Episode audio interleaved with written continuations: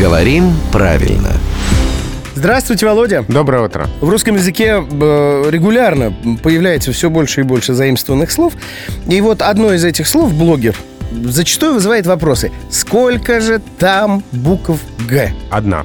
Тут с произношением не возникает вопроса, вопросы с написанием. Блогер э, пишется одна буква «Г». Почему? А потому что то, что в английском языке в этом слове две буквы «Г», а вовсе не означает, что мы должны в русском сохранять удвоенную «Г».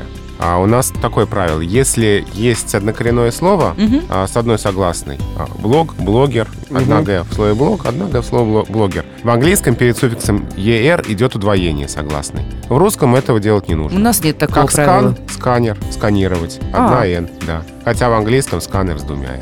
То есть э, пишем мы по-русски одну букву «г». А вы еще не блогер, Володь? Э, Ну, смотря что сейчас считать блогами, записи в социальных сетях тоже на них, в общем-то, уже тянут некоторые. Мгм. В таком смысле мы все блогеры. Уклончивым был ответ главного редактора «Грамотру» Владимира Пахомова, но всегда очень точные комментарии по сути нашей рубрики «Говорим правильно», которая выходит в эфир ежедневно по будням в 7.50, 8.50, 9.50. Ее также можно послушать и в подкастах в нашем новом мобильном приложении.